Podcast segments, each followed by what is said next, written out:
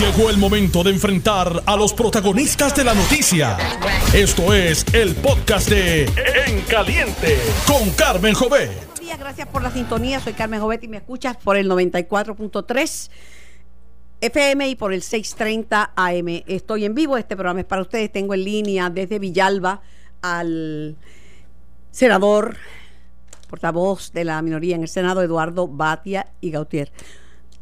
Buenos días, Eduardo.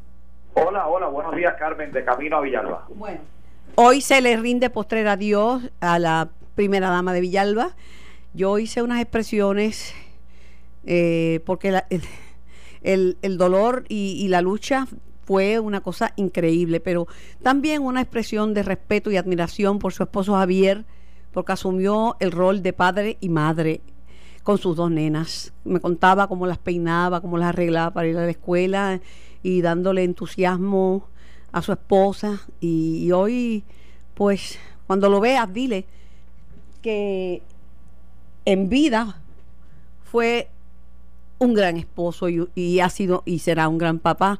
Que no puedo estar allí, pero por favor, exprésale mi expresión de condolencia. Pues mira Carmen, gracias, gracias. Estoy seguro que mi agradecimiento no es solo de la familia, del alcalde y de Glenda, su esposa, eh, sino de todo el pueblo de Villalba. Esta era una pareja a quien mucha gente eh, quería, a Glenda Liz Soto, eh, y que llevaba, llevaba ya más de un año, casi dos años batallando con el cáncer. Estaba en apenas espera de eh, lo que se llama un trasplante de médula ósea y lamentablemente falleció en el Hospital Municipal de San Juan la semana pasada, eh, producto de una infección como consecuencia de estar en el hospital. Así que eh, nada, una pena enorme, fue una guerrera, fue una luchadora y como tú bien dices, hay, hay dos niñas y hay un alcalde eh, pues a quien eh, uno le tiene que dar un abrazo fuerte, pero también celebrar la vida de una mujer maravillosa. Así que claro que sí compartiré ese pensamiento con la gente allá en Villalba. El alcalde a quien conozco eh, es una persona generosa de, espíritu. Tú sabes que él tiene su proyecto con alcaldes eh, PNP para, para los asuntos energéticos, para sacar a Puerto Rico del atolladero, principalmente los pueblos de la montaña. Y en esa línea, tú sabes, a la que estoy dedicando buena parte de mi vida, a que Puerto Rico sea sustentable en términos energéticos, pues ha sido él una voz muy, muy importante eh, y, y solidario con, no con Villalba, con Villalba y con los pueblos que le rodean. Sí, Car- Car- Carmen, este es uno de los mejores alcaldes y con el respeto que tengo a todos los demás. Eh, Javi Hernández es uno de los mejores alcaldes que hay, pionero, eh, valiente, una persona visionaria. Eh, él decidió después del huracán que iba a poner a, a funcionar la represa eh, y creó todo el endamiaje para conseguir la maquinaria para que la hidroeléctrica empezara a darle electricidad a Villalba antes que a muchísimos otros pueblos. Y, y yo creo que de ahí surgió entonces la idea de por qué no crear una cooperativa de la montaña con cuatro o cinco pueblos. Y ahí está él de Villalba, Orocovi, Morovi, Barranquita, Ciales. Todos ellos se han unido en un proyecto grande, enorme, para ele- electrificar la montaña más allá de lo que era la Autoridad de Energía Eléctrica. Y ese eh, tener esa visión, ser pionero, ser em- empresarial en un sentido, eh, yo creo que es el tipo de, de alcalde que necesitamos en Puerto Rico hoy, eh, aparte de ser una persona sumamente ética y profesional de principios, una persona buena para Puerto Rico. De paso, mucha gente no sabe cuán costoso es llevar energía eléctrica a la montaña. Cuánto cuesta el uso de un superpuma para hincar un poste. eh, es, pero un costo altísimo. De hecho, cuando se empezó la- el proceso de electrificar a Puerto Rico, la montaña fue lo último. Así fue, así fue. Y pues nada, no puedo estar allí como quisiera. Aquí está conmigo el gobernador eh, García Padilla. Le pedí que se quedara un momentito para que... Saludos, Eduardo. Sa- Saludos, gobernador, saludos, gobernador. Sé que le, le unía también una gran amistad a usted con el alcalde de Villalba. Sé que su hermano, el alcalde de Coamo, estuvo allí anoche. Me imagino que lo veré un poquito más tarde hoy en la misa. Nos veremos allí. eh, salgo de acá para, para Villalba. Eh, Javi y yo comenzamos juntos. Él, él asumió la alcaldía un año después, más o menos, de yo asumir la gobernación. eh, y pudimos trabajar muchas, muchas cosas juntos. Eh, Glenda Lee tuvo varios proyectos con Wilma. Eh, Wilma la visitó para ver sus proyectos allá en Villalba. Ella visitó la fortaleza para reunirse con Wilma muchas veces. Eh, una una eh, joven encantadora que hacía con Javi una pareja bella. 38 años. 38 años, dos hijas hermosas, una pareja, Javi y ella, una pareja de esas que con las que a uno le daba gusto compartir. Se quedaron en Fortaleza con nosotros. En, Qué bien. en un momento eh, tuvimos esa, ese honor de, de recibirles como huésped de la mansión ejecutiva. Eh, y nada, estaría allá para darle un abrazo a, a Javi, a la familia y a la gente de Villalba, junto a Eduardo y junto a todas las demás personas que estén allí. Yo hablé con él, eh, Eduardo, este, brevemente porque está bien consternado, pero por favor no te olvides de llevarle mi mensaje. Se lo doy, claro que sí. De política hablamos otro día, no quiero mezclar una cosa con otra. Abrazo. Eduardo, nos vemos ahorita. Un abrazo a ustedes. Hasta luego. Hasta luego. Que descanse, que descanse en paz. Mira, Alejandro García Padilla, hay ser puertorriqueños es saber distinguir los momentos y las situaciones. Hay momentos para pelear y yo he peleado mucho, Mm. incluso contigo. Hay momentos para reír y hay momentos para solidarizarse. Así es. Y este es un momento de solidaridad porque mira, eh, No me puedo, no- uno no puede imaginarse lo que está pasando a esa familia. eh, eh, aquellos que conocimos a la primera dama de Villalba era una persona llena de vida, encantadora, jovial. eh, y uno pensar que, que en tan poco tiempo ya, ya tenía identificado el donante, que creo que era su hermano. O sea que era solo un poco que mejorara un poquito la salud para poder aguantar el proceso de la, de la de trasplante de médula. Pero la salud se deterioró hay, y la perdimos. hay algo que se conoce en términos médicos como muerte de hospital Mm. y son infecciones y condiciones que se adquieren por el mero hecho de uno estar hospitalizado. Hay cosas que están vinculadas al hecho de estar encamado. Eh, Por mí- eso los médicos le dicen cuando uno tiene fiebre o algo así, no, si tiene fiebre, tiene la- las defensas bajas, no vayas a no emergencia. vaya, pero pues, ella tenía que estar allí, pero dio la batalla, pero todo el tiempo y en buen ánimo, porque yo le preguntaba siempre al alcalde, alcalde, ¿cómo está? No, está de muy buen humor y tal. Batallándose. Pero a mí me conmovió, y esto lo comparto con la gente, un día que estaba haciendo una transmisión, creo que era en Ponce, y él vino a participar en una transmisión de esas que hacemos en vivo. Y me dijo, por poco llego tarde. Y yo, ¿qué pasó? Me dijo, ay, es que peinar las nenas es un trabajo tan difícil. Mira, yo sé, una vez yo estoy llevando a mis hijas, a mi, a mi, a mi hija, al, al preescolar, de esto hace muchos años, ya Ana tiene 17 años. Y la maestra del preescol- preescolar me dice, ¿en verdad tú peinas a Ana? Y yo le digo, sí, ¿por qué? Y me dice, porque después que tú te vas, ella me dice, arréglame el moño, que yo no me atrevo a decirle a papi que no me gusta cómo me queda. O sea que entiendo a Javi y él era un súper papá, sigue siéndolo, ¿verdad? Es un papá muy comprometido y yo creo que esto a los demás nos sirve de, ¿verdad? De llamada de alerta a todos los que nos escuchan, Carmen. Pase tiempo con sus hijos, aprovechelos ahora, deje su huella en ellos. Eh, decía, creo que Albert Einstein decía, el ejemplo no es eh, la mejor manera de influir a las personas, es la única. no hay Eh, otra. No hay pues, otra. Pase tiempo con sus hijos. eh, eh, mientras los tenga, se van a ir. Y mientras ellos lo tengan a usted, que es lo importante, no sabemos cuándo se apaga la vela. Tú sabes que aprecio de esta generación y he sido una mujer comprometida con, con las causas de las luchas de las mujeres feministas, pero feministas reconociendo que tenemos que caminar de la mano porque hay hombres feministas. De hecho, un hombre feminista me trajo al feminismo. Qué bien.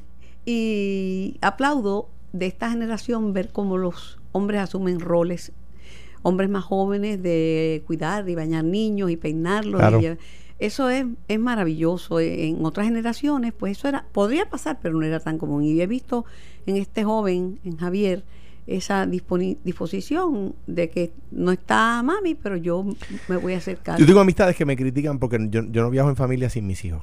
Eso de viajar nosotros dos solos, ay, este, para sacar tiempo para nosotros, llegará el tiempo porque nuestros hijos van a crecer y se van a ir. Ahora es tiempo de estar con ellos y disfrutárselos uno eh, hasta el cabo, ¿verdad? Eh, y yo, mi recomendación a los padres y a las madres que nos escuchan es, uno no sabe cuándo se le va a acabar la vela. El momento de eh, influir en ellos, de dejar la huella es ahora, no es después. Una preocupación que tenía y que tengo es verdad que eh, la gente no entiende muy bien lo que es un referido al FEI. Hay gente, hay periodistas que no comprenden muy Hay bien. periodistas que no hay entienden. productores de televisión que, Que no no entienden, un que un referido a un FEI no es una convicción. No. A mí me costó caro, pero no importa, porque no es lo mismo. Eh, un referido al FEI estuvo Víctor Emerick referido al Vieques, y ya no está. Marcelo Trujillo. Marcelo. William Villafañe, por breve tiempo y no está, y hoy un senador electo eh, en la pasada elección. Hay un FEI, eh, creo que le hicieron un referido a, Javier. Javi, una locura. Eso a mí me... Yo estudié el caso y se lo puedo decir. El alcalde Waldemar Rivera, previo a él, eh, en, tú me lo contaste, pero yo te pregunté. Hizo un contrato de emergencia y lo firmó Javi y cuando sustituye a, a, um, a Waldemar, me parece que es una falta, que si se le fuera a adjudicar, yo creo que no se cometió ninguna violación, y si se fuera a adjudicar una violación, lo que uno tendría que investigar es si hubo una falta administrativa. Es que a veces el FEI tiene cosas. Lo, que lo de Marcelo fue una cosa loca. Lo que, lo que pasa es que lo que yo lo veo desde otro punto de vista, quizás desde el punto de vista de mujer. En medio de esta situación, no, además, con Glenda en el hospital, grave. El día, el día, el día le llegó el referido el día que recibió una de las peores noticias en cuanto a la condición de su esposa. Por eso te digo que es que todo a la vez. Pero eh, que lo importante es que la gente entienda que un referido al Face es eso, un referido al Face. pero déjame decir, el Face se hace en la... Eh, en, la, en el último cuatrino Hernández Colón sucede una cosa terrible y es que una encuesta dio que al 6% de los puertorriqueños, 6% le preocupaba la corrupción. Y Hernández Colón le pareció que aquello era una cosa exageradísima y que había que meterle mano. Y le pidió a José Berrocal, un genio que tenía trabajando allí en Fortaleza, que averiguara cuál es la corriente en el mundo. Y de ahí sale la ley de ética gubernamental y la ley del FEI. Lo que precipitó lo que precipitó en la creación del FEI y está íntimamente legado es el proceso de maravilla.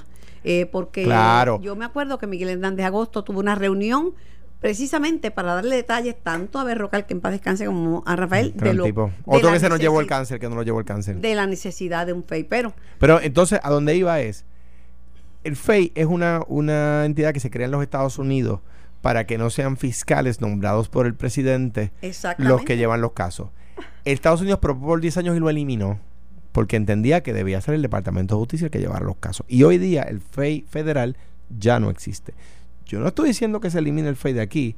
Yo lo que estoy diciendo es que las otras jurisdicciones que experimentaron con eso, no les dio buen resultado. Yo lo que estoy diciendo, y quiero que la gente comprenda. Eh, no, no es una vaca sagrada tampoco. Para mí, lo, más importante es que la gente comprenda que un señalamiento no es una convicción. Déjeme decirle algo, Carmen. A mí, cuando yo era candidato, la señora presidenta del FEI, con quien no tengo ninguna enemistad, me puso una querella en la Corte Suprema. Cuando, yo siendo candidato, que después la Corte Suprema desestimó inmediatamente. Pero siendo presidenta del FEI, me puso una querella en la Corte Suprema. en, el proceso electoral. Pero lamentablemente lo que me preocupa a mí es el que, que aquí señalan un señalamiento y ya la gente piensa que es culpable. Una acusación es culpable. Aquí la presunción de inocencia desapareció. Y pensar que todo el mundo es culpable, pues es ajeno, porque tenemos que enmendar la constitución para presumir culpa en vez de presumir inocencia. Estoy de acuerdo. Gracias, Carmen, por tenerme. Gracias por venir. Eh, bueno, son muchas cosas las que están pasando. Eh, hoy voy a tener la visita de Pedro Pierluisi y quisiera abrir las líneas telefónicas para preguntarle a ustedes a través del 787-758-7230 qué opinan de esa candidatura. ¿Qué le ve? ¿Usted cree que tiene posibilidades? Eh, pues usted lanzó y hasta ahora hasta ahora, ¿verdad? Porque en Noti1 decimos que las noticias cambian, hasta ahora es el único, el único candidato. Eh, pero usted qué opina? 787-758-7230. Eh, han levantado muchos asuntos, que si había poca gente en, en, Manatí, que si se quiere distanciar de La Palma, pero usted me dice y yo anoto su comentario. Buenos días, ¿quién me habla? Buenos días, Carmen, la señora Colón de Ponce. Hola, señora este, Colón. Entiendo que, bueno, todo el mundo tiene oportunidad, todo el mundo comete errores y cada cual tiene la opción de corregir y echar para adelante, no puede eh, cortarle la cabeza a todo el que comete un error. Así que vamos a dar la oportunidad a la gente que quiera servirle al país. ¿Cómo no? O sea, ¿usted cree que merece esa oportunidad, Pierluisi?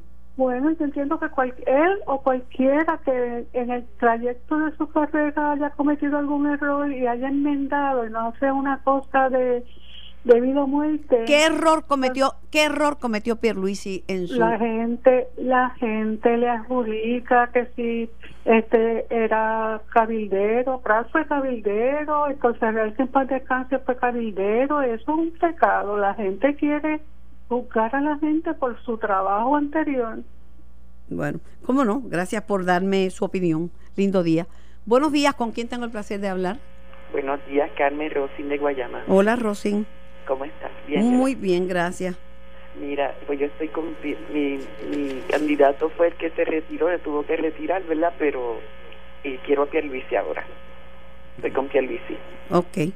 Creo que es una buena persona. ¿Usted cree que puede aglutinar la base del PNP, lo, o lo que, Creo está- que sí. los creo que que estaban sí. con Rosselló y... Sí, yo creo que sí, porque es una persona, yo creo que, que, que para mí tiene todo lo que debe tener un gobernador. ¿Qué Sí. cosas? me gusta su forma como se expresa este todo lo hasta todo lo que yo he visto de él cuando estuvo por, en la gobernación este sustituyendo también creo que lo hizo muy bien o sea vamos a ver esperemos en Dios que llegue alguien que ayude a este pueblo a levantarse verdad Carmen Ay, sí. Claro Eso que es lo sí. que necesitamos una persona que venga con los deseos de hacer un cambio y seguir hacia adelante Pero no lo digo solo por el PNP. Que todos los partidos postulen las personas que verdaderamente quieran y amen y estén dispuestos a luchar por Puerto Rico. Exactamente, y que debe haber una unión, que sean de otros partidos que puedan cooperar con el gobernador cuando esté. Como no, pues gracias por su Vamos a opinión. ver y Dios te bendiga mucho, Carmen, se te quiere mucho. Gracias, gracias mil. Buenos días, ¿quién me habla y de dónde? Buenos días, Buenos días. señor Pérez de Puerto Nuevo, Adelante, señor Pérez. eh, señora Carmen Jovet. Ya se está terminando el año y queríamos saber si el bono de los seniors lo va a dar este año. Sí, lo van a dar. eh, se supone que hay que llenar una planillita, no sé Sí, si- ya yo, la llené Sí. hace tres meses. Sí, eso fue un compromiso y cada vez que veo al secretario de Hacienda, al que se fue, Maldonado, y al de ahora, Pared, se lo digo. Yo estoy para custodiar que ese bono no llegue, ¿sabe? A ver si no se paga hoy nos llega Claro. para diciembre. Claro que sí, claro que lo hago. ¿Cómo no? Pues gracias, Carmen Jovet. A las órdenes. Claro. Buenos días, ¿quién me habla? Eh, y Buenos días. adelante, ¿quién me habla y su opinión? Buenos días, Carmen. Johnny de Condado. Sí, Johnny. Eh, Carmen, solamente una pregunta. Yo quisiera que usted le hiciera a Berluisi. Ajá. Eh, entiendo que es una persona bien preparada, muy, muy elocuente. Yo quisiera saber si él obtuvo algún tipo de beneficio, cualquier tipo de beneficio con los bonos de Puerto Rico. Cualquier, solamente esa. cualquier- tipo de beneficio, como, de como inversionista. sí, o, o tuvo que ver con, con alguna venta de bonos. De, Sí, porque como inversionista eh, hay gente de todos los partidos y de ningún partido, que uno que, porque uno lo usa los que trabajamos por nuestra cuenta como una forma de, de guardar para el retiro. Y Sí, eso, eso no no tiene, no tiene partido, eso es todo el mundo, este, ¿verdad? sí, pero él está, él está en otra escala, eh, Carmen. Él no está en la escala de los que invirtieron sus chavitos. Él está en otro nivel. Si en ese nivel que él está tuvo algún tipo de injerencia en esos bonos, él cabildió para que se vendieran. Si él tuvo algún tipo de beneficio personal con esos, con esos bonos.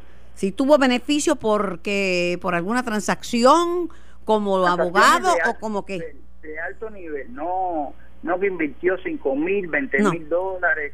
No, no, no. Tuvo que ver con miles y miles de dólares. Solamente quisiera saber. Pero, pero no le- es que no, no preciso la pregunta. La pregunta es de cuánto fue su inversión o cuál es la pregunta específica. cuán involucrado él estado, él ha estado en los bonos de Puerto Rico, en que venga, en, en que buscara tal compañía para que comprara estos bonos, en que él no- para no negociar, para negociar, para comprar, eh, para negociar bonos. Exacto. Ok, cómo no. Gracias. Gracias. Buenos días. ¿Quién me habla y de dónde? Bu- buenos días. Buenos días, conmigo. Sí, con usted. Buenos días. Sí, Judy García de Guaynabo. Hola, doña Judith. Saludos. Te quiero mucho, Carmen. Gracias, gracias mil. Pero yo, sí, yo le doy el voto a Pierluisi si promete quitarnos de la, fatu- de la factura del agua ajuste al plan fiscal. Ok, que le, que le da el voto, pero quiere que se ajuste al plan. No, Que no. quite esa partida de la factura del agua desde el 2015. Ujú. Ajuste al plan fiscal. Ah, ok. Porque nos sacan hasta 13 pesos para la Junta de la factura del agua. Ok. Yo tengo él. Esto es lo único que le pido a él. ¿Cómo no? Muchísimas Dios gracias. te bendiga, Dios te bendiga. Gracias igualmente a usted, gracias por llamar. Buenos días, ¿quién me habla y de dónde? Buenos días, Carmen. Buenos días. Te habla Hernández de Arecibo. Adelante, Hernández. Eh, mira, Carmen, es que yo este, estuve un poco confundido con el discurso que dio el Pierluisi en Mm. ¿verdad? la presentación como gobernador, porque él dice que va a atacar la corrupción. ¿verdad? Que no va a permitir que familiares trabajen con, con parte del gobierno o co- cosas así. Lo mismo que están haciendo los, el partido de él, es lo que él no va a permitir. Yo no, eh, a la verdad que yo no entendí eso. No mencionó, a la verdad que todavía falta mucho, a él le falta mucho por hablar, porque lo que habló fue un poquito allá y, y no daba el tiempo. Pero él no habló de... Lo que de- la pregunta específica es que si él va a ser agresivo contra los corruptos de su partido. Claro, claro, esa es la pregunta. Ese es Ahora, fa- si él, si él Ese es la- fácil porque todos los candidatos están diciendo que no van a tolerar la corrupción en ningún lado y pero, que es que- pero, Carmen, perdóname, pero es que todos todos los todos todos los, gobernadores dicen lo mismo y nunca lo cumplen. eso es lo que le digo, eso es lo que le digo. Entonces, entonces eh, vienen con el, el mismo el mismo sonsonete de la estabilidad y todo, mira, era Pero eh, la, sí, la estadidad no es un sonsonete, el, el PNP es un partido ideológico, es el bueno, postulado de su partido. No, no, no, yo lo sé, Carmen, pero Ajá. lo que te quiero decir es que todos los gobernadores, o- eh, PNP, todos eh, van a traer la estabilidad. Eh, Este, Ricky dijo que él era él va a ser el último gobernador del- de, de la colonia. Jennifer González dijo que ella iba a ser la última comisionada residente de la, de la colonia.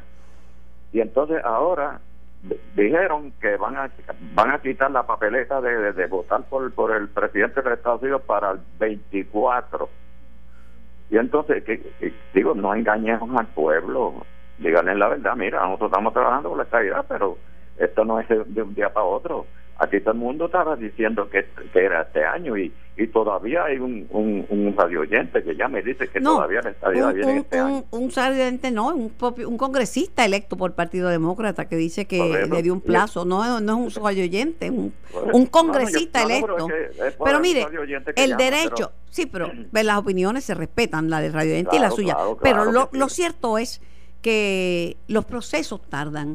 Los procesos No. son históricos, tardan mucho, como le tardó a Hawái, como le tardó a Alaska, y eso no es de un día claro, para otro. claro, Ahora, el derecho, el derecho es rogado. Tú, tú te acuerdas, Carmen, este, el Bush, el viejo. ¿sabes? No el, el- cuando fueron, cuando él vino a Puerto Rico, ¿qué dijo él? que favorecía Estadidad. la estadidad, pero que no le, no le iba a traer, pero que la Él favorecía. dijo, ah, él dijo estabilidad Ujú. ahora. ¿Y cuántos años no hace eso? Sí, pero si viene un parti, viene un gobernante que no cree lo mismo, o viene un gobernante demócrata que no cree en la estadidad, pues bueno. entonces no es ahora. Pero, pero Sí. yo te digo la verdad, Carmen, que no podemos seguir engañando al pueblo. Si el Congreso no da la estabilidad, Puerto Rico nunca va a estar- dar la estabilidad, pues entonces los políticos... Pero la- a los puertorriqueños que creen en la independencia, en la estadidad, tienen que lucharla. Eso no lo dan, eso se lucha. Gracias, tengo que ir a la pausa.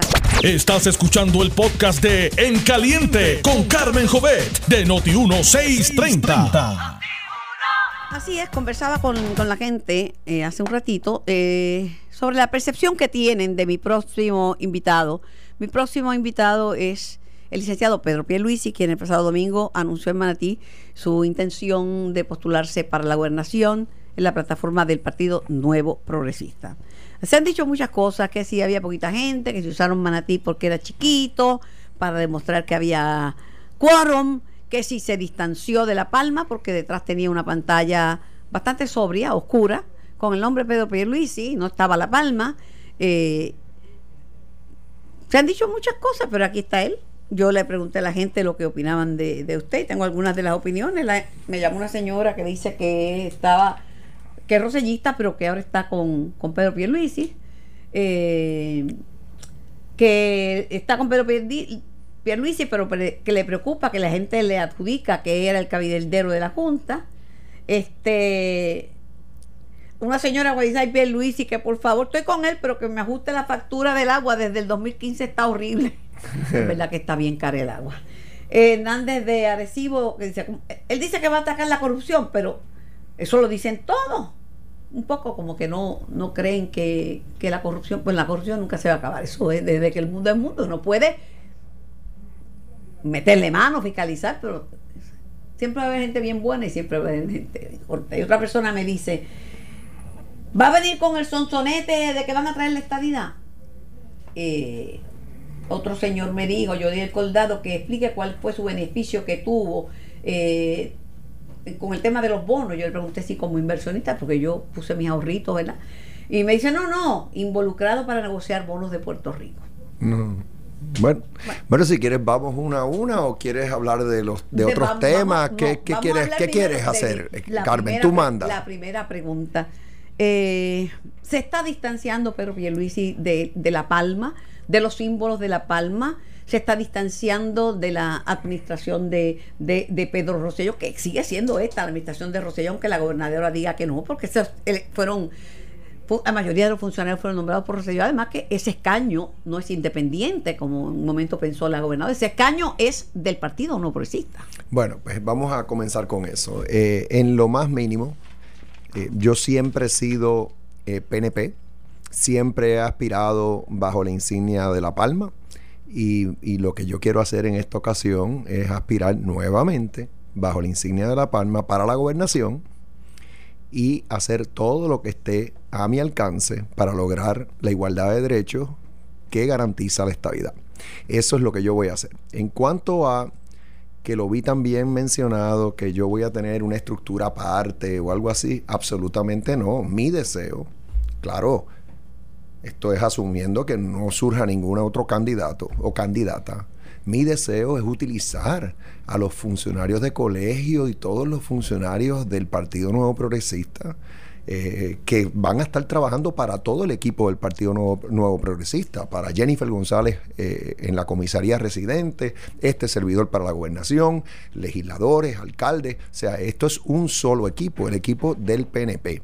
Bien, y cuanto a lo, el anuncio del domingo, es que realmente ahí yo anuncié mi aspiración personal, la oficialicé. Y atrás, sí, en la parte de atrás había un logo con mi nombre, como siempre pasa en las campañas, pero si te fijas, no solo en la audiencia, sino particularmente afuera, que vino gente así pues, realmente porque se enteraron, porque yo, yo no hice una convocatoria general, pero se enteraron de que ahí yo iba a estar haciendo mi anuncio. Afuera eso estaba lleno de las banderas, las bandanas del partido, y, allí había como una pantalla que podían ver lo que yo estaba diciendo adentro. Entonces, ¿por qué Manatí? Yo lo dije y lo voy a repetir, porque precisamente no quise hacer eh, la actividad en el área metropolitana para proyectar que, eh, que esto es más que la área metropolitana. Y Manatí se distingue en muchas áreas que son importantes para Puerto Rico. Las artes, los deportes, la cultura, la manufactura, el cuidado de la salud, eh, eh, el comercio, la agricultura. Es que es bien diverso en Manatí. Así que... Es conocida como la Atenas de Puerto Es Rico. correcto. Así que yo escogí Manatí por esa razón. Ahora, ¿por qué entonces es un teatro? Otra decisión mía personal. Esto no fue campaña. Yo dije que los tiempos de los chihichijas ya de- quedaron atrás. Después de lo que pasó este verano, yo creo que la gente no tiene ya mayor tolerancia para actividades de esa naturaleza. Es más, yo creo que hasta las guaguas de sonido hay que tener cuidado hoy día. Porque es otra manera de hacer eh, campaña. Otra manera día. va a ser. Entonces, yo lo que quise precisamente era tener un mensaje serio de visión, que fue lo que hice. Identifiqué cinco áreas a las cuales le quiero dar prioridad porque es producto del diálogo que he tenido con el pueblo en los últimos dos meses y medio. Y, y- y entonces, ¿por un teatro? Porque ese teatro, ahí cabrían, qué sé yo, se- 700, 800 personas, me daba para que el liderato del partido y liderato cívico, porque se invitaron también personas que representan diferentes organizaci- organizaciones cívicas, escupiera, que hubiera espacio para, para, el liderato. Y allí estuvieron, y yo te tengo que decir, esto no fue parte de la pregunta, pero lo voy a compartir con el pueblo por si no se dieron cuenta. Yo me emocioné en dos ocasiones yo me emocioné genuinamente al salir a ese salón y ver ese recibimiento que me dieron esos líderes, a pesar de todo lo que ha pasado, a pesar de, de dónde estamos, de todo lo que se ha especulado, que si este iba a correr, aquello iba a correr, que si demás. Yo me emocioné al principio y me emocioné al final cuando fui a decir, o sea, obviamente que estoy presente para, para ser el próximo gobernador de Puerto Rico, me emocioné eh, antes de ese último aplauso y casi, yo siempre acabo diciendo que Dios bendiga a Puerto Rico y casi no pude, entonces lo, pude decir, ¿ok? Eh, eh, lo comento. También me emocioné y me lo han comentado, que cuando me voy entonces a saludar, habían veces que me saltaba gente ¿Por qué? Porque estaba tan emocionado. Vi a mi padre y le doy un beso a mi padre. Y al lado de él estaba Ramón Luis Rivera, padre. y al otro lado estaba Larry Selhammer. Son íntimos, amigos míos los dos. Y yo ni los saludé porque yo me, enfoqué en el beso a mi papá. Eh, allí, en ese momento tan especial. Eh, o sea que eh, ya eso pasó. Ya ahora es cuestión de Hablando de lo pasado. De ver, eh, eh, o sea, de hacer una buena campaña, eh, una campaña de altura y seguir uniendo y uniendo, porque es importante, y yo lo he dicho, Carmen, que en mi caso, en mi caso, porque no estoy diciendo en cuanto a lo que pasó en el verano, estoy diciendo en lo que respecta a mí. Yo dije borrón y cuenta nueva, Vamos a pasar la página. Algunos me apoyaron, otros no me apoyaron en aquel momento dado, pero ya eso pasó. Y aquí hay que mirar hacia el futuro y hay que eh, asegurarnos de que Puerto Rico crezca, que haya buena calidad de vida, que tengamos un gobierno limpio, que la responsabilidad fiscal no conlleve esa junta, que podamos salir de la junta. Y finalmente, sí, lo voy a repetir, la igualdad de derechos que, garantiza hablando la estabilidad. De, hablando de pasado, ¿le, ¿le preocupa que le saquen a cada momento, como me dijo la primera señora que me llamó, ¿verdad?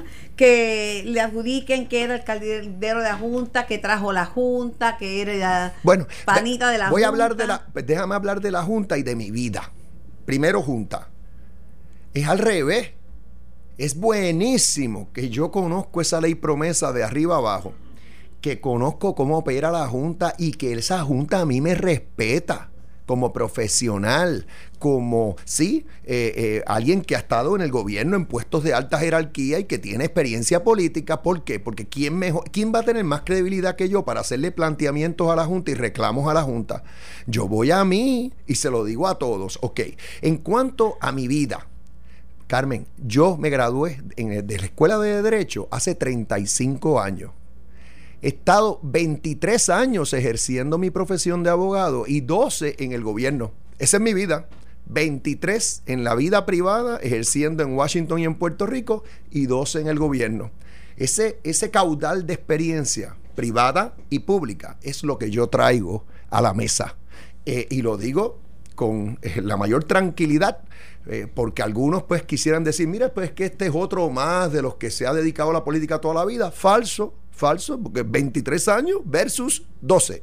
Ahora, por otro lado, tampoco soy una persona que viene como un paracaidista y que llega aquí al gobierno y piensa que tiene todas las soluciones y no conoce gobierno, no conoce Washington. Si tú llegas así, sin experiencia, sin pues entonces te puedes meter en lío. El Partido Popular, principal partido de, oposición, que este año tiene primarias, ha, enfocado su campaña después del anuncio suyo, eh, utilizando lo que sus correligionarios en ese, en ese intenso verano de, este año dijeron de usted.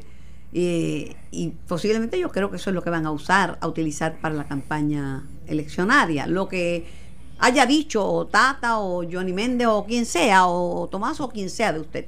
Todo, pues, pues bueno, si lo hacen, eh, eh, nosotros vamos a saber cómo contestarles. ¿Por qué? Entre otras cosas ya yo me he reunido con Tomás Rivera Chats, con María Milagro Charbonnier, con Johnny Méndez, con todos los que hicieron expresiones que se pudieran interpretar como negativas hacia mi, hacia mi persona cuando yo estaba eh, siendo, había sido designado secretario de Estado y pendiente de confirmación en Cámara y Senado. Bien, vamos a ir uno a uno. En el caso de Tomás Rivera Chats, yo te diría que aquí lo que sucedió es que no tuvimos, lamentablemente, no tuvimos la oportunidad de dialogar nosotros dos antes de que él hiciera las expresiones que hizo. En aquel momento, pues él tenía una interpretación y en su momento tú le podrás hacer las preguntas que tú quieras en, tu- en cuanto a por qué dijo lo que dijo. Ahora, yo te digo a ti que no pudimos sentarnos a dialogar y yo apuesto que él tenía dudas, inquietudes, que si las hubiéramos dialogado, hubieran quedado a un lado. ¿ok?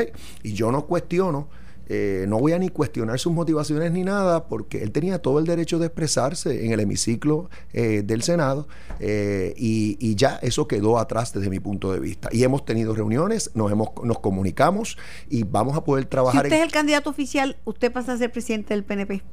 Eso es así por reglamento. Pero vamos a poder trabajar muy bien en equipo porque yo siempre he podido trabajar en equipo con, con personas de mi partido y de fuera del partido. Es mi manera de ser. Ok.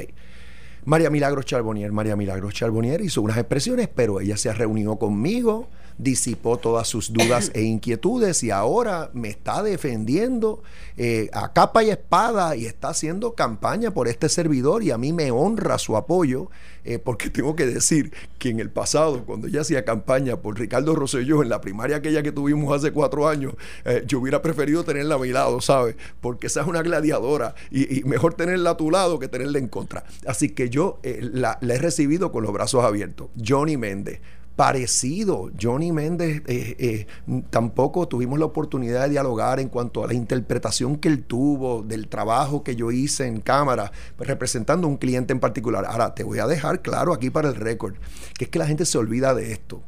Yo soy abogado de profesión.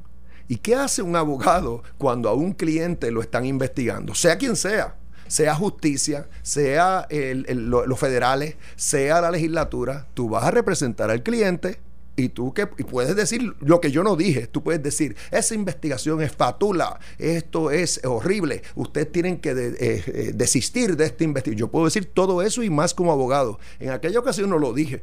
Fui más elegante que eso. Y el cliente terminó compareciendo en una vista pública como cuatro o cinco días. O sea, pero es que aquí rápido es, ah, no, que llegó él aquí a interferir con una investigación. ¿De qué están hablando si yo soy abogado? Yo estaba No, representando a mi cliente. Hablando de, de- de su Ah. función como abogado, ¿usted tuvo que ver con la negociación de, de los bonos de Puerto Rico, con vender eso- esos bonos? En lo más mínimo, nada que ver. Y tampoco, por, por cierto, y, y tampoco invertí en bonos personalmente. O sea que yo, eh, en el tema de los bonos, absolutamente los nada. Si Cofina- acaso lo los que. Cofina juraban que era una gran inversión y yo lo creí. Bueno, pero yo sé, pero yo personalmente no invertí en bonos y, y si acaso los bonistas se incomodaron conmigo cuando yo apoyo promesa porque conllevaba la reestructuración de la deuda y, y- si tú te pones en la, en la posición de un bonista, tú querías que te pagaran todito, 100, 100 centavos de cada peso y yo estaba abogando porque se ajustara la deuda que ahora está en ese proceso, eso está pasando actualmente. O sea que es al revés, si acaso los bonistas estaban incómodos,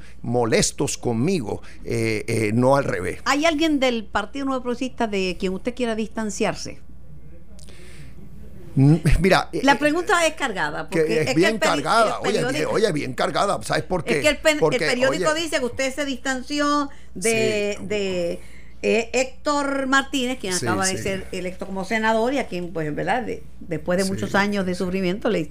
Oye, fin pero ¿sabes por qué la pregunta es bien cargada, Carmen? Porque yo creo que, perdona, no lo cojas personal, pero no es justa. ¿Por qué? Porque es un partido que mínimo tendrá 600 mil personas ahí afiliadas y dentro de un, una- un volumen de tanta gente Pero puede haber algún indeseable. La, la pregunta que, quien dijo que la pregunta era cargada fui yo misma. Sí, yo sé. Yo la hice y dijo que era cargada. Bueno, pero que la, cuali- la cualifico dentro de este escenario, que el nuevo día tiene un análisis de Gloria Ruiz Quinlan y de otras personas que opinaron, que porque no estaba allí este vinculado al tema de la corrupción y el deseo Sí. del pueblo de que, de que le breguemos, le metamos en la corrupción, de que allí no estaba Abel y que, que no fueron Abel y que no fue Héctor Martínez. Bueno, pero va- vamos, vamos. Yo estoy seguro que si hubiera asistido cualquiera de los dos, hubiera sido bien recibido, porque allí se recibieron a todos los líderes y se les trató con mucho respeto, mucha cordialidad. Ahora, vamos a hablar un poco, sí, de esto de la corrupción, que yo me expresé sobre el tema el domingo. Eso hay que darle de frente. Todos tenemos que estar contra la corrupción.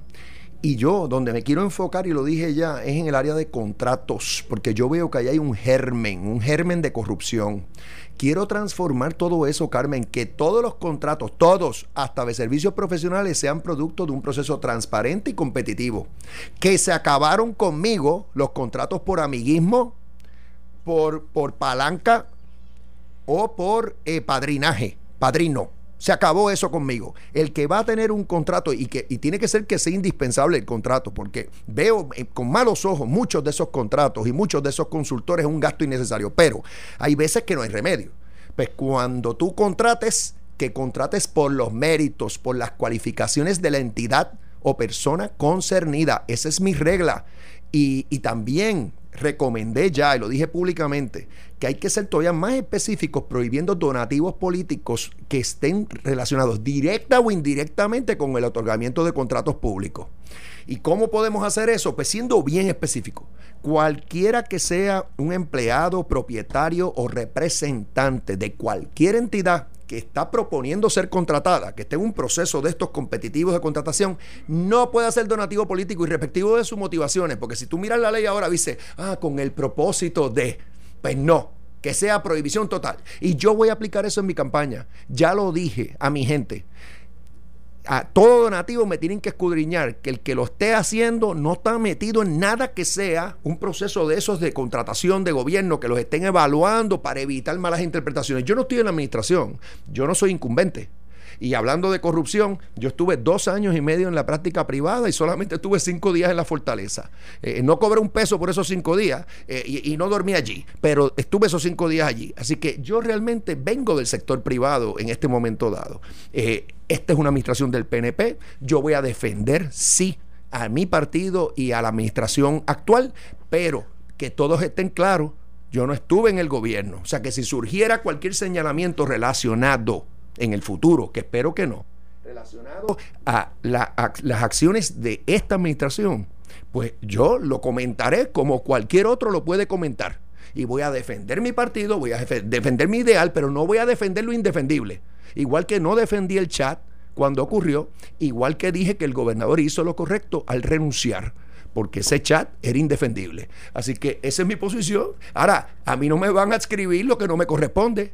Yo seré tranquilo, seré muy diplomático, pero tampoco voy a permitir que entonces me, asignen lo que no me corresponde. Agradezco al licenciado Pedro Pierluisi su comparecencia y contestar nuestras preguntas. Seguiremos hablando. Esto está apenas comenzando.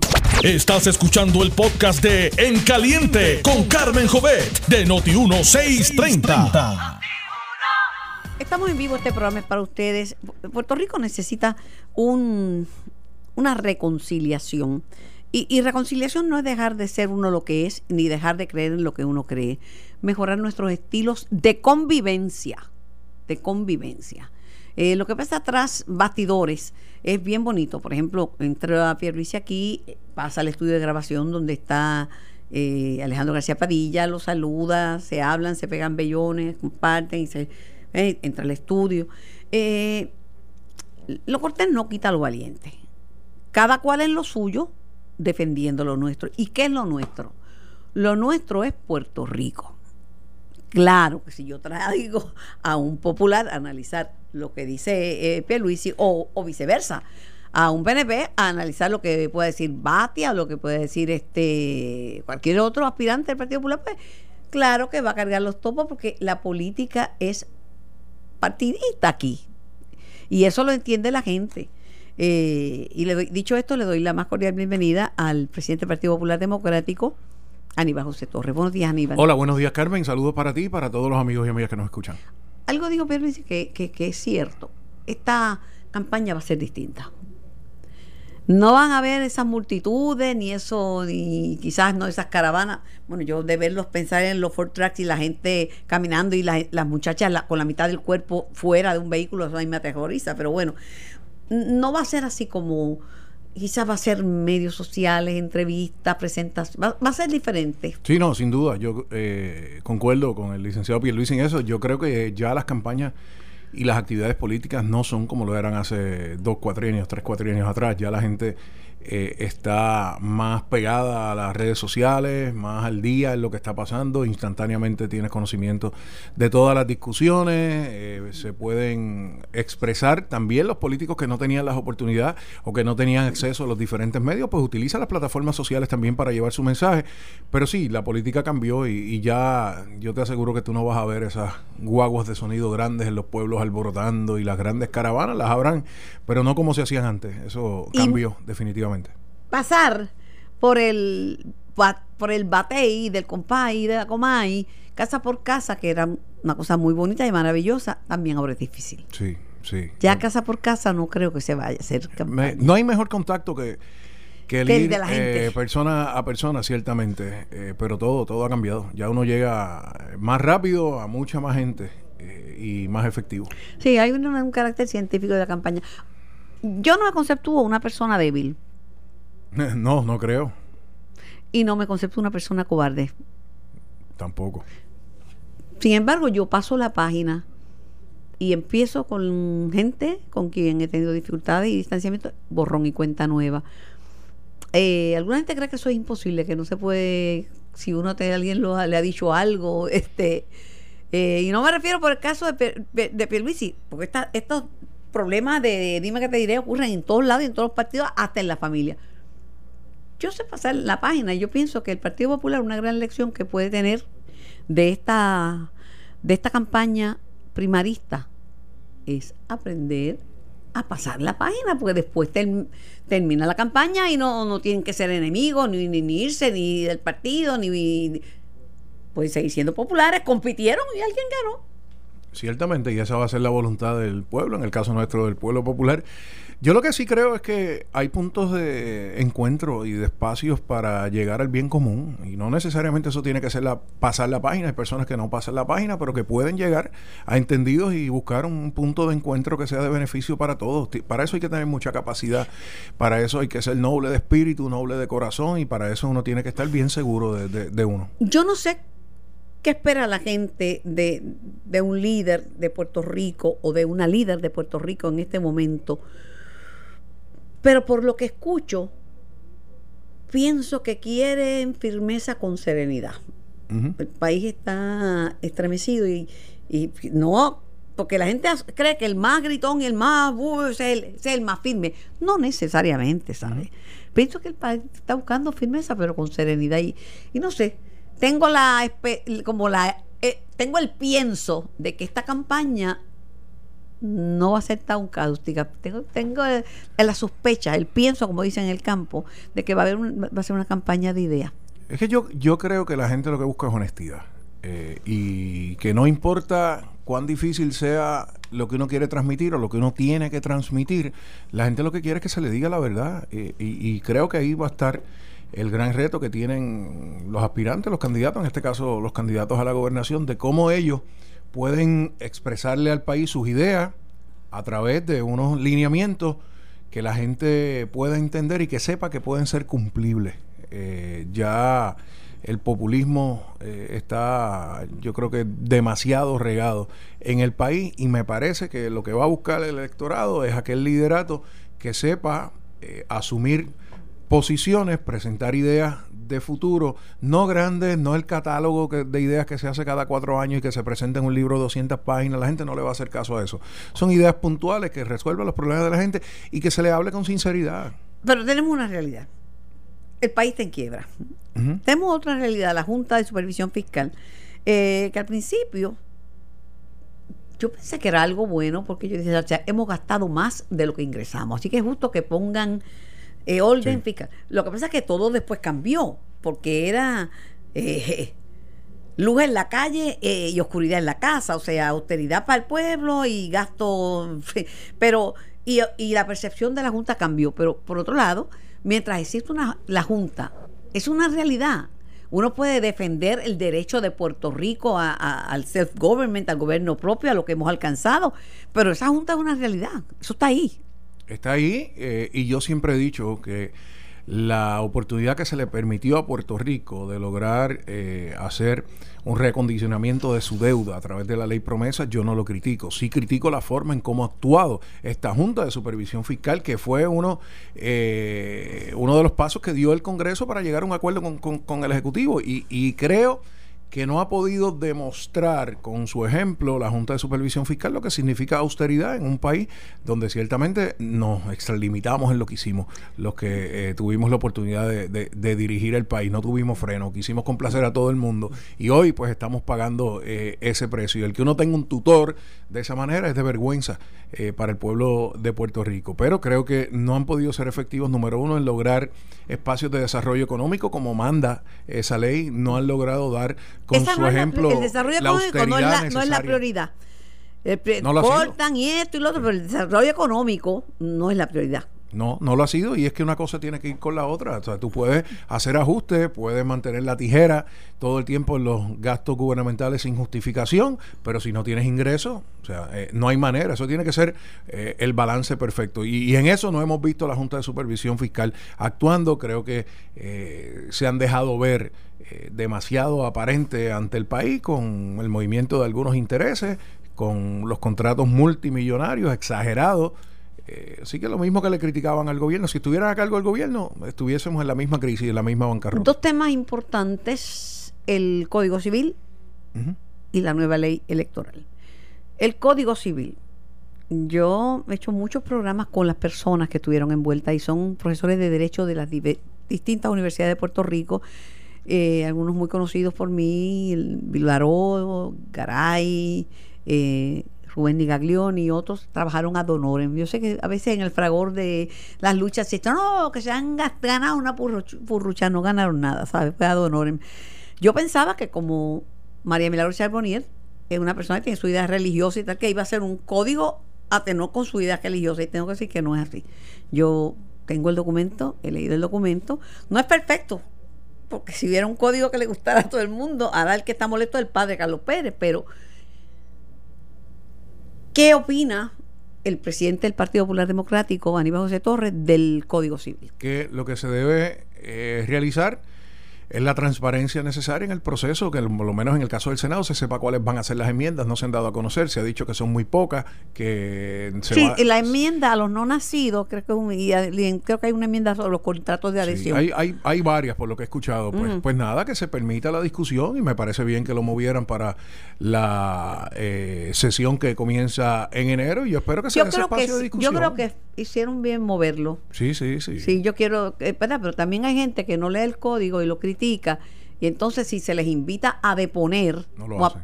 no lo hacen Ujú. y eso ese es el problema que tienen las legislaturas de siempre, no ahora que está presidiendo Tomás Rivera, que le puede tener este popular eh, tú o Mogobatia o quien, quien sea presidente eh, eh, eh, sí pues, Pero lo que se debe pretender es que el país lo conozca y va a haber gente a favor y va a haber gente en contra, es como todo, es un, es un código que regula la vida de todos los puertorriqueños en todas las etapas, Eh, o sea, contrataciones, familia, herencia, o sea, es mucho lo que, lo que hay que discutir y que se dé el espacio y los que estén a favor que opinen, los que estén en contra también y cada senador y representante tomaremos la decisión que corresponda. El mundo cambió. Por ejemplo, nadie, cuando se escribió ese código, que algunas partes son del siglo XIX, de los mil- 1800, pensó en que iban a haber crímenes cibernéticos, pensó en que se podía demandar porque me está quitando luz solar y tengo un sistema de energía solar. Así es, no, todavía ese código habla de pago con cabezas de ganado. Imagínate. Imagínate, un vientre de alquiler subrogado, yo lo leí, y claro, hay legislación en los Estados Unidos que, que ningún que aquí no van a poder cambiar la, la, legislación sobre los derechos de la mujer sobre el aborto y otras, pero tenemos que ser como más calmados. Est- Estas cosas importantes para Puerto Rico hay que cogerlas una a una. Yo he hecho como ya como tres o cuatro horas de, de ese de ese tema. Porque también tiene que ver con la gente de a pie. Claro, claro. Por eso la importancia de que se discute y pues lo movieron para la sesión que viene, pues vamos a ver cuál Vamos es con el más caliente, el más caliente en estos momentos. Pues, el electoral. pues mira, no, yo no sé cuáles van a ser las enmiendas que se van a presentar hoy. Se supone que se apruebe un comité de conferencia. Lo que yo dije aquí en tu programa se está dando, Carmen. Ya le quitaron el voto presidencial. O, o- o piensan moverlo para el 2024. Están jugando y el pueblo se va a estar dando cuenta de que le van a seguir quitando cosas eh, porque saben que no es lo correcto la Pero si forma y algo- manera en cómo lo hicieron. pero ese es y ahora están fildeando para Ese atrás. es el arte de la política. Si uno ve que algo no gusta, no hay ambiente, mejor es quitarlo. Sí, pero no lo están quitando, entonces lo están No, aplazando tampoco, para el pues, tam- 24. o sea, 24, están pues. jugando, están jugando con los buenos estadistas que creen en la causa, están jugando con ellos, Pero hay Carmen. muchos populares que creen en el voto presidencial. Lo que pasa es que me dijeron y me lo confirmaron como cierto. La mayoría de los populares no creen en el voto presidencial, pero hay populares que creen en él, sí. Bueno, el expresidente del Partido Popular, que en Sí. paz descanse. Y creo, Héctor que, y Ferrer creo Río. que Roberto Prats también. También, y- Yo no, y muchos Sí, populares sí, no sí, creemos en eso. por eso. Pero, pero lo que lo que te iba a decir es que eso iba a ser voto presidencial sí o no. No, así lo quieren hacer ahora. No, iba a ser así. Por, me lo dijo Kranz que estuvo cabildeando de eso y le pregunté a Tomás Rivera. Fue Johnny que no quiso. Johnny no, Méndez no pero- quiso, pero, pero- Tomás sí quería. No, no, pero Tomás Rivera Chats lo radica votando por el presidente, no voto presidencial, sino ahora es que están viendo si le meten el voto presidencial sí o no, o, si mueven todo para el Pero 24. esa, esa era la idea original. Pasa que Johnny Méndez no estuvo de acuerdo, Tomás sí quería eso y entonces optaron por lo que presentaron. Exacto, exacto. Aceptaron enmiendas del Partido Popular. ¿Qué enmiendas aceptaron? Ellos aceptaron objeciones del Partido Popular. Objeciones, Yo, yo no quise objeciones. presentar enmiendas, porque Ob- si presentaba Tienes- enmiendas, hacía el proyecto No, mío. no. obje- objeciones, objeciones. Yo presenté varias objeciones. Número uno, la criminalización del proceso de recusación. Aquí se creó el delito de acecho al elector. Y lo atendieron. Eh, y, y se eliminó en el borrador eh, de ahora. El doble voto. Una persona podía votar por internet y después que votara por internet podía llegar a la caseta de votación el día de la elección y votaba. Y le daba la encomienda a la Comisión Estatal de Elecciones de que le contara el último voto emitido. Eso podía ser un doble voto Lo quitaron. eh, el nombramiento del presidente por los jueces del Tribunal Supremo y se quitó también. Eh, déjame ver qué otra, eran como seis o siete objeciones que nosotros tuvimos eh, y que fueron incorporadas. Lo que pasa, Carmen, es que es lo que yo he criticado y aquí es que tú ves dónde está eh, eh, el detalle de la maldad del proyecto. Si en aquel momento presentamos las objeciones y se canalizaron y las convirtieron en enmiendas y enmendaron el proyecto, ¿por qué no lo hicieron en esta segunda etapa con las objeciones que tenemos? Porque ¿Cuáles son las de ahora? Número uno, que el presidente de la Comisión Estatal de Elecciones será una recomendación para su nombramiento del comisionado electoral que más votos íntegros obtenga su partido. Esa ustedes no la quieren. Pues claro que no, eso se llama Partido Nuevo Progresista. Desde el 1992 hasta el presente, el partido que más votos íntegros obtiene es el Partido Nuevo Progresista. Pues eso es como yo hacer una legislación y decir que el presidente de la Comisión Estatal de Elecciones lo nombrará el partido de mayor antigüedad en el país. Pues es el Partido Popular. Entonces, Pe- pero debía aspirar el Partido Popular a tener más votos íntegros. Claro que sí, pero yo no puedo poner las Ah. reglas que acomodados a mi institución, es lo que están haciendo, pero no se queda ahí. Nombra al presidente de la Comisión Estatal de Elecciones, lo convierte como en un jefe de agencia y todos los directores de área son personas de la confianza del presidente de la Comisión Estatal de Elecciones.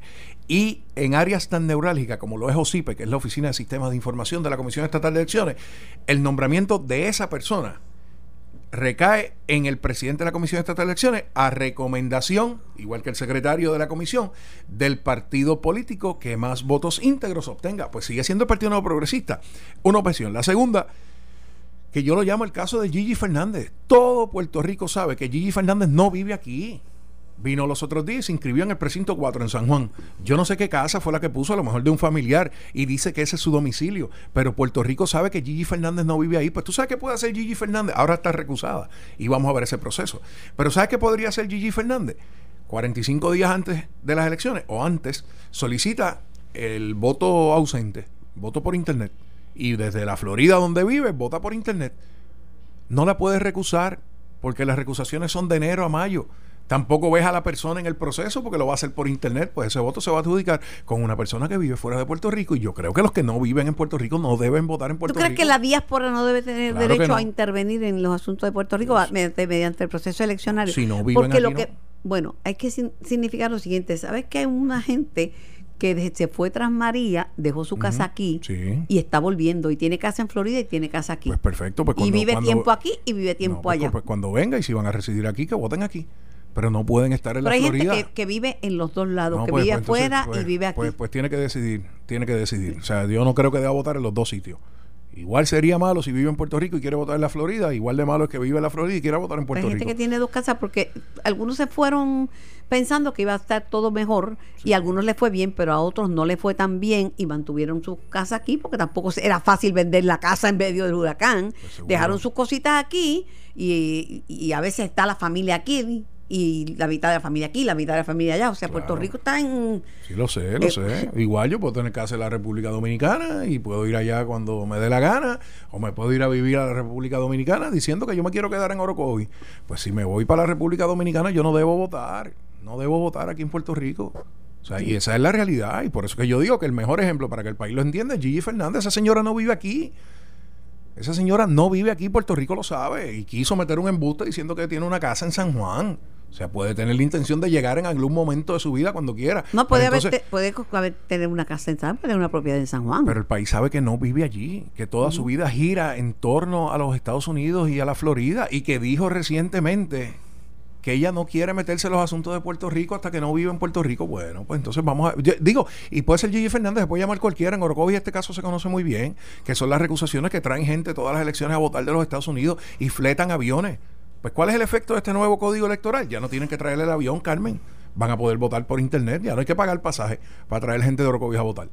O sea, es- ahora, pues por internet solicitan ese voto y ya, y por El- ahí pasó. El, comentario es que el Partido Popular no es un partido moderno y rehúsa eh, los cambios que la era electrónica nos da. Sí. Y se lo he escuchado decir hasta populares, porque el proyecto del escrutinio electrónico es de, eh, de Ángel Rosa, Claro, del profesor sí. Ángel Rosa. Y no es que el partido Y le cayeron encima ese proyecto que decían que eso, eso era horrible, que se iban a dar fraude electoral y fue un éxito, porque mucha gente pudo rápido saber cuál Sí, es. Bueno, Vargas Vidó no tenía necesidad que le contaran los votos y salió con muchos votos por el escrutinio. Sí, pero yo no puedo estar en contra del voto electrónico, ni del escrutinio electrónico, ni de los adelantos tecnológicos de la comisión. Yo creo que ahí es que nos tenemos que mover. Quedarnos en el pasado no puede ser. O sea, ya eso de contar a palitos. Lo que pasa es que tiene que haber seguridad en los procesos y aquí no se le está dando. Porque ese proyecto no incluía el que haga, el que haya, eh, en inglés se dice un paper trail. Eh, una constancia de la votación. Pero las papeletas van a estar. Ahora, según me explicaron en la última por sí una a objeción que nosotros Pero presentamos. qué bueno, Pues- Aníbal, pues, que si eso es lo que estoy diciendo, qué Carmen, pues bueno. eso es lo que estoy diciendo. ¿Por qué si al principio aceptaron nuestras objeciones, en esta segunda etapa no? Porque saben que lo que están haciendo no van a conseguir el consenso ni de los pipiolos, ni de los populares, ni de los no afiliados, Carmen. Porque lo hicieron para perpetuarse en el poder de la Comisión Estatal de Elecciones. Estás escuchando el podcast de En Caliente con Carmen Jovet de Noti1630. Tengo en línea telefónica a la licenciada Josefina Pantoja, a quien le doy la más cordial bienvenida. Buenos días, yo sí saludos. Buenos días, Carmen, ¿cómo estás? Siempre un gusto saludarte y siempre son los temas, los mismos temas. Temas que a menos que la sociedad no, no, no cambie o no entienda, eh, seguirán. Porque el problema de la violencia de género es de todo. Yo, yo escucho a veces cuando muere una mujer a manos de su compañero, su esposo, muchos vecinos decir, ay, él era tan encantador, tan amable, simpático, calladito, porque no entienden que la violencia eh, de género es no, no es contra toda la comunidad, es contra su compañera. Y los familiares, mira, por favor, quítale esos cargos que ya tú sabes que es el padre de tus hijos y, y vas a hacer sufrir a tus hijos. Y, y no, hay, no hay entendimiento. La tolerancia es la clave de- del, del matrimonio. Oye, pero tolerar una paliza y tolerar insultos. Te lo digo a la, a la luz de las estadísticas que publican el día de hoy sobre 4.000 casos de violencia doméstica y no en menos de un año y que apenas unos pocos se logran convicciones. ¿Cómo tú lo analizas? Bueno, esto esto no es algo, es una es una, una verdad que viene ahora a primera plana, pero que hemos sabido por mucho tiempo, ¿verdad? A base de la experiencia de los trabajos con, con este tema. Y ciertamente eh, pienso que se trata de, de la manifestación del problema que siempre hemos señalado de la, la la falta de implantación correcta de la legislación y de las, disposiciones que hay para proteger a las sobrevivientes de violencia. Eh, siempre hemos dicho que ese proceso inicial, usualmente donde llega la víctima sobreviviente por primera vez al cuartel de la policía. Y en la mayor parte de los casos, Carmen, no es para buscar radicar una, una, una denuncia, sino que es para buscar protección. La mayoría de estas mujeres optan por procedimientos civiles de protección, pero en esos casos donde evidentemente de los incidentes del total que se presenta hay un gran por ciento que cualificarían para formular denuncias y procedimientos criminales, pues no se les está dedicando la atención, la preparación, la especialidad que se requiere. Y en el camino tampoco se le da el acompañamiento necesario y la solidaridad que estas mujeres necesitan para continuar con los procesos. Por eso es que vemos tan, tan poco rendimiento en términos del procesamiento criminal. ¿verdad? En el caso de, en general, ¿verdad? Y en, y en, y en, titulares anteriores, se sabe que el rendimiento del el esclarecimiento de los crímenes en Puerto Rico es bien bajito. Pero aquí, en el caso de la violencia de género, específicamente la violencia doméstica, vemos esto reflejado de manera bien dramática. Salir de una relación violenta es bien difícil.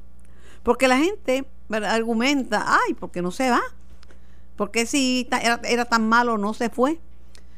Muchas personas no tienen otro techo donde cobijarse y si tienen hijos es más difícil y si hay, y si hay dependencia económica también. Además de que es eh, verdad hay, hay, mucha vulnerabilidad en la en la víctima después de, de, mucho tiempo de estar sometida a esto a estos procesos. Por eso es que, que son, son tan importantes los programas de apoyo los programas informativos que ofrecen las organizaciones no gubernamentales que trabajan con este tema porque sabemos que el estado no no no da no tiene los no tiene la capacidad de hacerlo y son esas organizaciones sin fines de lucro no gubernamentales las que dan ese ese apoyo, las que reciben el apoyo, las que pasan por el proceso en algunas ocasiones de albergue y tienen asesoramiento las que van a, los, a las salas especializadas de violencia doméstica, esas se verán más, ¿verdad?, para, para proseguir con los cargos.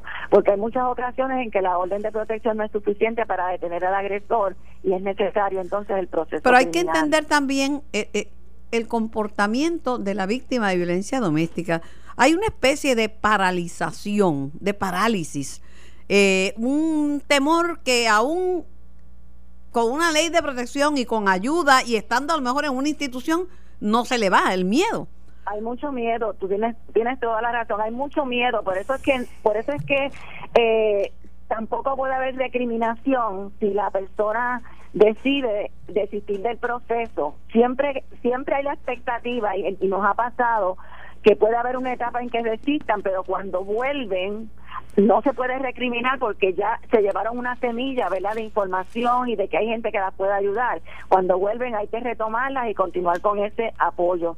Y ese miedo que tienen se, se fortalece porque una vez se radican los cargos, que es la etapa más, más eh, de más, eh, más más vulnerabilidad de la víctima porque el, el, hombre puede eh, tomar venganza acercarse para evitar que prosiga con los cargos sobre todo si son cargos criminales. Es bien importante en ese en este proceso el apoyo. Eh, no podemos recriminarla sino que tenemos que tener la, el entendimiento de lo que tú estás diciendo que que muchas veces inclusive permanecer en una estrategia de protección por temor a que puedan ser eh, agredidas en una forma mayor. En Puerto Rico usualmente la gente reacciona más cuando se trata de un feminicidio, pero la realidad es que son muchísimos, muchísimos más, como surge de esta noticia, los incidentes donde la mujer no muere, pero queda bien afectada por la actuación violenta del, de la, de la lo, lo que pasa es que no piensan que esa amenaza es algo real que un hombre que le dice a una mujer, mira, si te vas te voy a matar, te voy a buscar, dicen, los mismos familiares dicen, muchachos, se lo dice por decir, eso no lo va a hacer, pero la experiencia nos dice que sí lo hacen. Eh, que claro que sí, y que además hay elementos de mucha de mucha letalidad, como puede ser el, que sea una persona que eh, tenga eh, conducta criminal en otros espacios, en otros ámbitos, como que sea, por ejemplo, estén legalmente armados, como ocurre con la policía y con los con los oficiales de la de, la, de las cárceles. O sea, hay personas que eh, tienen, además de, de, de ese discrimen cuyo, cuya, cuya gota fundamental es eh, la violencia, eh, tienen también unos, unos elementos que propician el que sean todavía más agresivos y por las cuales haya que tener más. Así que las mujeres eh, buscando una salida a su a, a situación que viven tienen que buscar, eh, tenemos que ofrecerles ese apoyo, tenemos que ofrecerles información que ya sepan que hay alternativas eh, y no juzgarlas sobre todo. Cada vez hay me- cada cada vez yo sí hay menos alternativas, hay menos hogares con menos recursos, pero que la crisis económica afectó también a, la- a las organizaciones sin fines de lucro, ¿sabes? Sí, pero no debería ser no debería ser a estas entidades que salvan vidas Eh, eh, por ejemplo en el caso de de la casa protegida Julia de Burgos con la que yo colaboro y es uno de mis proyectos de los que tengo pegados al corazón eh, el fondo legislativo le, quitó casi 60% de la donación que tenían anteriormente ¿qué estamos haciendo? pues buscando ese dinero hasta debajo de las piedras porque se necesita para retener personal que es el que a su vez apoya a las mujeres así que si se va si se va a cortar no debe ser en estas áreas que son áreas de, de sobrevivencia y que dan unos servicios Yo pensaba, eh, bueno, y a veces uno presume algo y no necesariamente se ve los resultados. No sé de dónde son estas estadísticas. Las estadísticas yo siempre las tomo con pinzas, ¿verdad? Eh, porque hay que ver de dónde vienen, cómo se tomó la muestra, pero dice que, que de 4.000 casos reportados solo hubo 48 convicciones. Yo pensé que las salas especializadas de violencia doméstica podrían aumentar el número de convicciones. pero acuérdate que las salas especializadas no Son son, para los procedimientos criminales son para los procedimientos civiles Sí. los procedimientos penales se ven en las salas penales que la- las las salas de violencia doméstica sí han ayudado mucho en que las mujeres perseveren en el procedimiento Y radiquen cargo, etcétera. protección. Sí, porque están separadas, o sea, lo- los, agresores no están en los mismos bancos que ella como pasa en las regulares, que entonces se acerca el ministro, se acerca la madre, se acerca todo el mundo a decirle desiste. Aquí ellas están con sus intercesoras en un espacio separado eh, y cuando salen se van por espacios separados, hay policía siempre presente, se sienten protegidas, por eso es que han sido efectivas. Más hombres también están radicando eh, casos por violencia doméstica, porque en la sala, en la sala y la región policíaca de Bayamón, de 524 incidentes reportados, eh, hubo 524 incidentes reportados por mujeres y 111 por hombres. que, que- que antes no desistían los hombres también para que, porque la sociedad, el machismo perjudica a hombres y a mujeres, perjudica a todos, perjudica a todos, porque si usted se siente que un hombre está siendo víctima de una relación o de está con una persona de su mismo género en, en- en una relación, tiene derecho. Claro, tiene derecho y por eso es que la ley eh, cubre a, a toda persona, independientemente de, ¿verdad? Del género, aunque sabemos por las mismas estadísticas que refleja la- el, el titular y la, información que las mujeres siguen siendo las por, mucho la- las más las más afectadas. Sin embargo, los hombres pueden buscar también eh, orientación y consejería. No hay eh, que yo sepa no hay excepto uno uno de los hogares que podría dar albergue a un hombre cuyas condiciones lo requirieran pero no es porque la necesidad no es igual eh, y además verdad las organizaciones buscamos las, las organizaciones de mujeres protegemos buscamos apoyar a las que son más eh, vulnerables que en este caso son las mujeres pero la ley les aplica por igual y no debería haber sesgo en los tribunales cuando se vayan a buscar los remedios. No sé cómo tú lo miras y te voy a preguntar sobre lo que podemos hacer todos, pero si la sociedad y las instituciones no hacen suyo este problema, no vamos a salir del hoyo. Si la comunidad no lo hace suyo y sigue pensando que en asuntos de marido y mujer nadie se debe meter, que es la como que la regla de oro para pelear con eso, eh, no vamos a resolver el problema porque vamos a ver crímenes a nuestro alrededor y después, ay, virgen, parecían tan felices. Después Sí, que hay que muertos, después sí, que hay sí, muertos ya eso no es consuelo. Sí, pero por eso es que nosotras decimos que la, la, la clave en esto, la clave, está en la educación, ¿verdad? Desde no cuando llegan a sexto o séptimo grado en la clase de salud o en la clase de lo que sea, sino que desde que son chiquititos, porque esto, esto es cuestión de formación eh, eh, ideológica y eso es para hombres y mujeres por igual. Por eso si trabajamos con la educación, que es lo que tantos expertos han dicho y en tantos países esto ocurre mientras eso no se adopte aquí como una regla de oro, como lo natural, lo que se tiene que hacer, tú tienes razón en lo que estás diciendo. Nosotras seguimos insistiendo en la necesidad del aspecto educativo y vamos a perseverar en esa petición. Yo creo que te, eh, eh, ya, se, este, ya es epidémico. Ya es epidémico, es una cosa seria, eh, pero aparte de, el- de la educación, el modelaje, porque el niño aprende lo que vive y, y- y los hogares donde hay violencia, donde hay violencia de género, eh, la posibilidad de que el niño crezca y se convierta en un maltratante es grande. Es Tienes razón, tienes razón. Hemos visto, hemos visto en los últimos, en los últimos años que eh, nuevas generaciones, no digo en su mayoría, pero hemos visto cómo hay un, como un, un- una semilla que está surgiendo de, de, de hombres y de, y de mujeres que han sido criados con unos estilos diferentes, ¿verdad?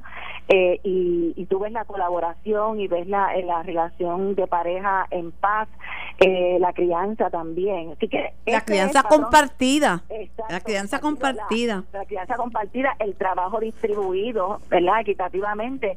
Hay, hay mucho discrimen todavía por razón de género en Puerto Rico. Hemos mejorado ciertamente. Hay mucha más conciencia, hay muchos más espacios como el tuyo para que la gente hable de estos temas, pero todavía se necesita más. Y es un trabajo que tenemos que seguir haciendo. Así que hay que perseverar. Es, es una agenda eh, de por vida en el caso nuestro y ciertamente eh, aprovecho para hacer un llamado eh, a, las comunidades, a, a nuestra sociedad de que esto es un asunto público.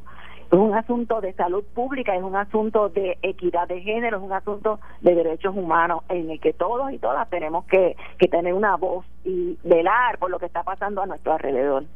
y, y romper tantos mitos, tantos mitos que todavía tenemos, no, que el, si el que no te cela es porque no te quiere, este, si no, si te, si está bien celoso y se pone agresivo es la muestra de lo mucho que te quiere. Y entender que aquí hay un asunto de propiedad, hay un asunto de me pertenece, hay un asunto de mía o de nadie, como si un ser humano fuera algo, un pedazo, una cosa que se puede comprar o uno puede ser propietario de algún ser humano, o sea, hay que cambiar toda esa, ves, tenemos que adelantarnos, adelantarnos porque esto, esta tragedia es compartida. Esto Así no es, de- no es mío o del otro, esto es una cosa seria y esos casos que tú ves de, de, de asesinato y luego un suicidio y niños al frente.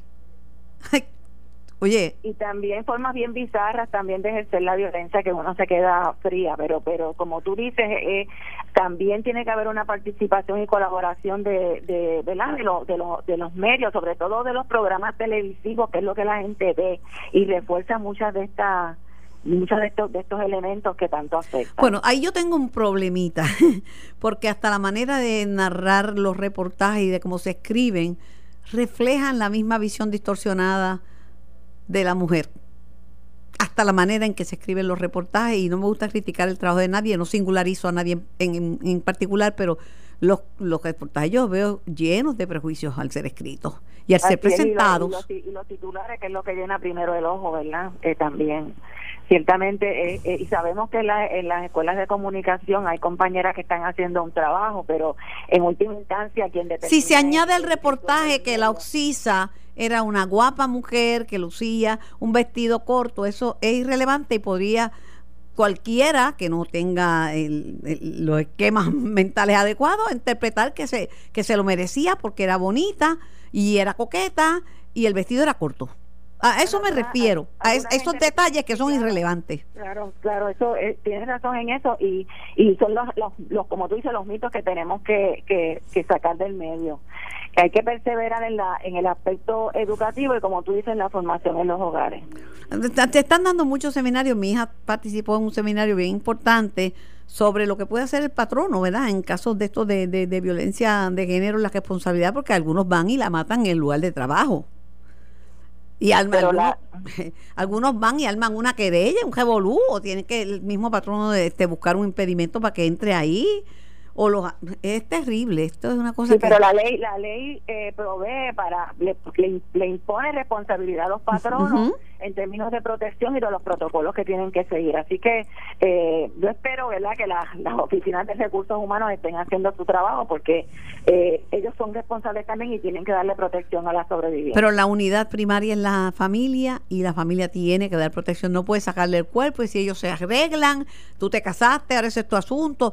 La familia tiene que asumir una responsabilidad si es que no queremos que todo termine un baño de sangre con con un, un asesinato y un suicidio y unos niños mirando ese espectáculo, que eso es una cosa que se, se, se- se repite con demasiada frecuencia en nuestro país. Y hay que darle apoyo y protección y entender el problema de la violencia de género. Es un problema generalizado. Y es un problema no de esa mujer, es un problema de todos. Es un problema, Es un de país. es un problema, es un problema de país Es un problema de país. Yo sí, siempre es un gusto saludarte y- Igual, y, igual. conversar contigo.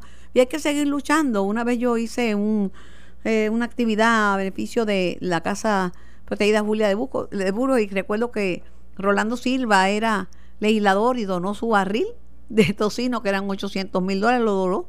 Pero no sé cómo están las finanzas. Yo sé que en estos tiempos mm, nadie está económicamente bien, pero sé que la- las sin fines de lucro han recibido un cantazo bien duro. bien fuerte, pero estamos en la, en la batalla porque la comunidad, porque son organizaciones que tuvieron del apoyo comunitario, nos siga, nos siga respaldando. Yo estoy aquí para lo que me necesites. Muchas gracias, Carmen. Gracias a ti, yo sí. La licenciada Josefina Pantoja, yo creo que ya el tiempo se nos acabó. Ha sido un placer y un privilegio compartir con ustedes. Mañana es otro día y estaremos aquí con el mismo amor a partir de las 10 de la mañana en En Caliente. Les dejo con la programación de Noti 630 primeros con la noticia. Esto fue el podcast de En Caliente con Carmen Jovet de Noti 1630. Dale play a tu podcast favorito a través de Apple Podcasts, Spotify, Google Podcasts, Stitcher y notiuno.com.